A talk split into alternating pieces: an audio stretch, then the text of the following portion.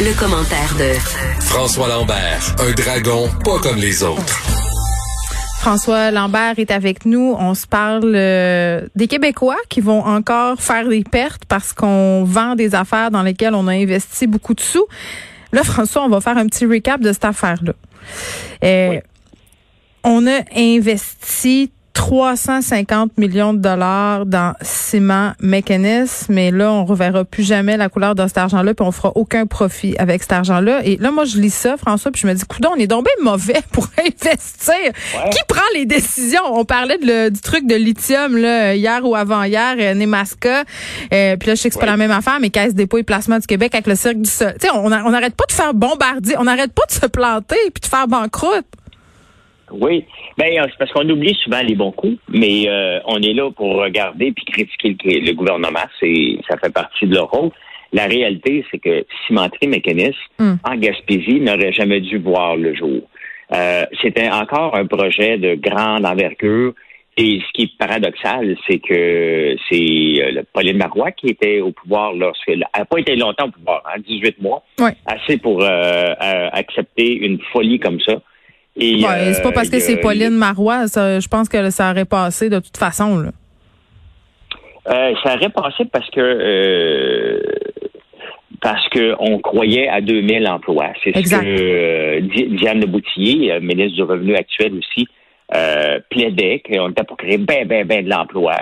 ils ont manqué leur coup royalement. Puis hmm. le gouvernement, ce qu'on ce qu'on voit là, je bien c'est que le gouvernement est très mauvais lorsqu'on s'en va dans l'entreprise privée pour compétitionner euh, euh, n'importe quelle entreprise privée. Le gouvernement n'a pas d'affaires dans ce type d'entreprise-là. Cimenterie mécanisme, c'est ce qu'il y avait de plus polluant. Plus, le, tu peux pas euh, penser une entreprise à part le mm. charbon qui peut être plus polluant que ce qu'on fait là.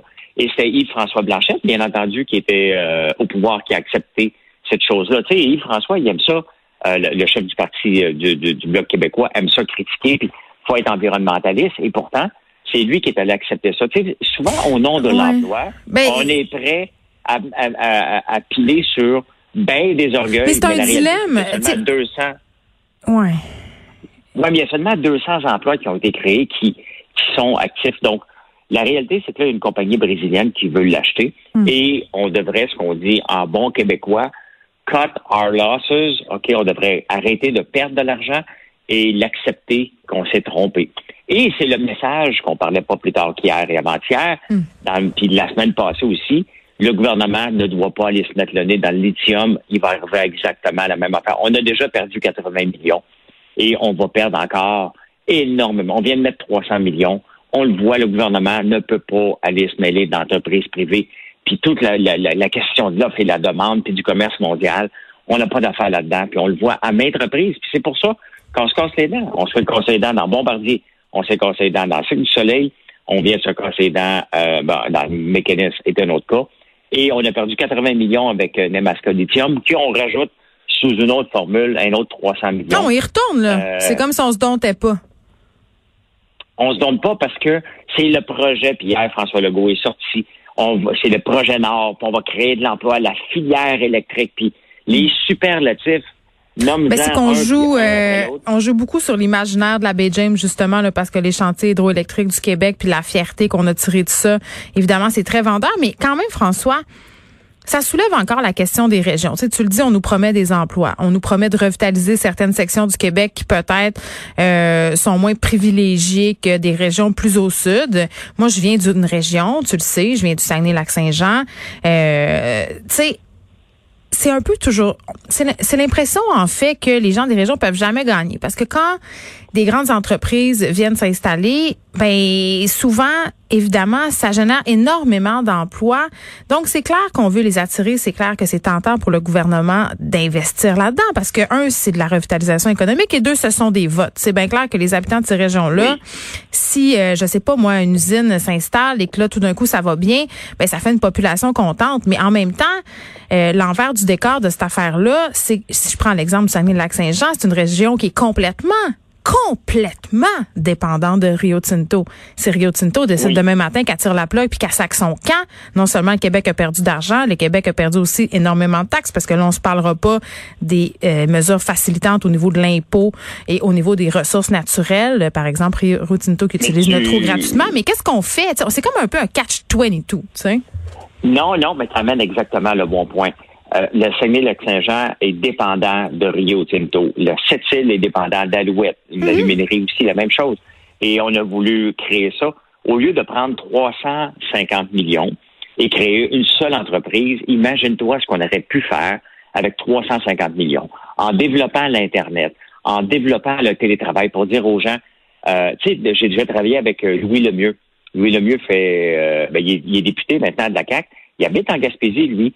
Et euh, il, il retournait là à toutes les, les, fins de semaine. Il aurait pu faire du télétravail s'il y avait s'il y avait plus. Donc les gens tout le monde ne peut pas faire du télétravail, là, François. Là, ça prend des industries. Non, mais oui, ça prend. Ben, je sais pas si ça prend des industries. Je pense qu'on n'est plus dans le mode industrie pour les délocaliser les industries en pensant créer de l'emploi.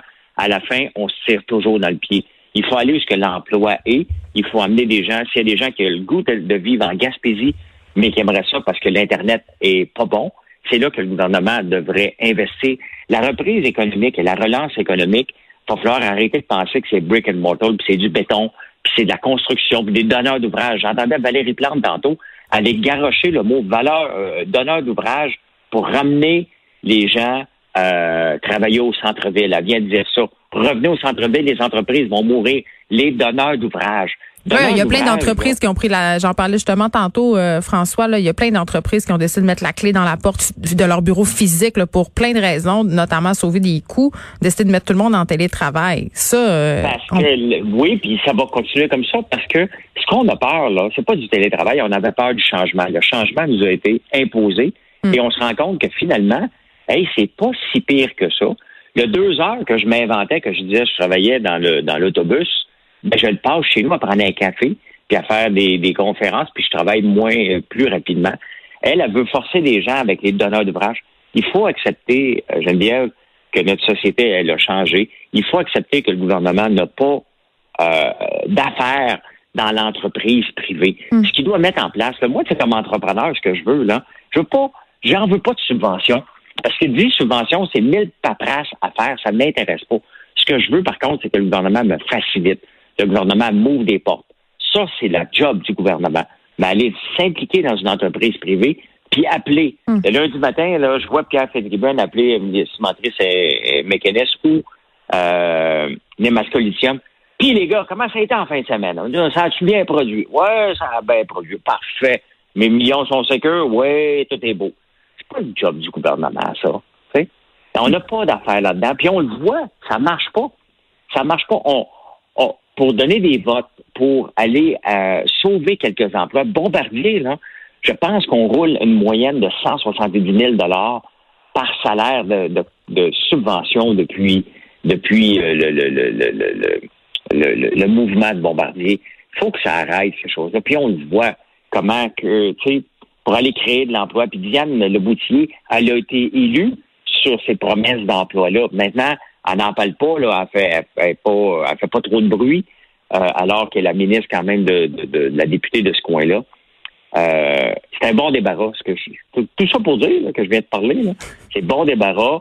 Vendons ça aux Brésiliens et acceptons que c'est un trou sans fin. Puis à un moment donné, il faut couper nos pertes tout simplement puis accepter qu'on n'avait pas l'affaire là-dedans, puis tournons la page. faut arrêter de s'acharner.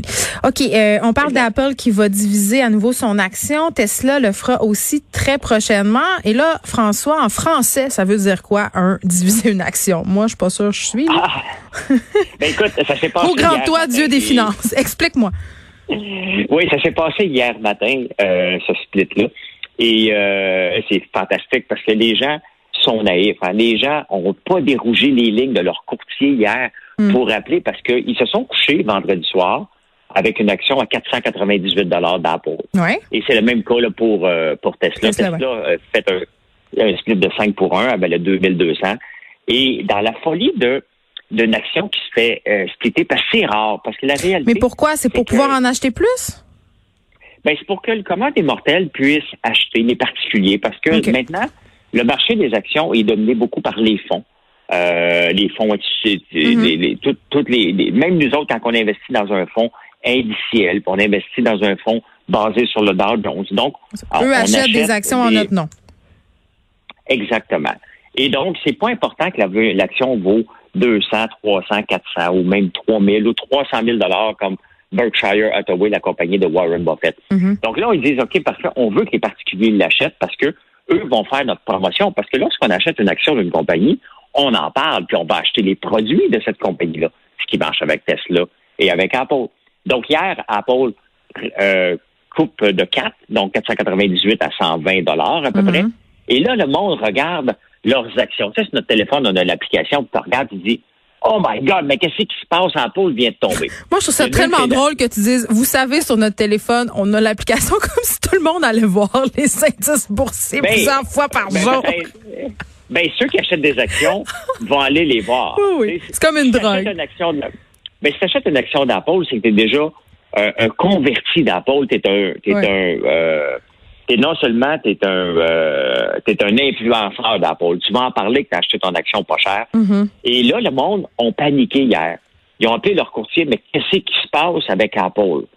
Hein? Parce que mon action euh, vaut X. Et lorsque tu regardes ton état, lorsqu'on fait un split d'action comme ça, euh, le, le, prix réel est là, mais le nombre d'actions n'a pas augmenté. Et là, tu sembles avoir une perte majeure. Il s'est passé ça hier. Moi, ça me fait rire au bout. Puis, dans la folie euh, de, du split d'action pour que ça devienne accessible à plus de gens, mm. euh, ben, on a, on a poussé Elon Musk à devenir le troisième homme le plus riche de la planète parce que il y a un engouement lorsqu'on fait un split d'action parce qu'on pense qu'on va avoir un deal. À la fin, c'est toute une question de co-bénéfice. Hein. Il faut que l'entreprise, ah, ça, ça revient au même, mais la folie, comme la première fois qu'on a voulu une entreprise qui devenait trillionnaire, hmm. euh, donc qui valent 1000 milliards. On a poussé Amazon, on l'a parti de 1300 à 2000 dollars l'action en, en folie pour qu'Amazon gagne sur Apple comme s'il y avait quelque chose à gagner. Mais c'est fascinant, c'est fascinant, François, puis on se laisse là-dessus, là, à quel point il y a, il y a une part d'émotion dans la bourse, qui est quand même... Euh, ah non, non, mais c'est oublie la part, là. La bourse, c'est 100% émotif. C'est ça, tu sais, c'est euh, comme une, un truc Il n'y a pas grand rationnel derrière la bourse. Hein? Oui, puis... On, on, peut en parler, puis on va en reparler, mais euh, c'est que de l'émotion à peu, c'est de dire, je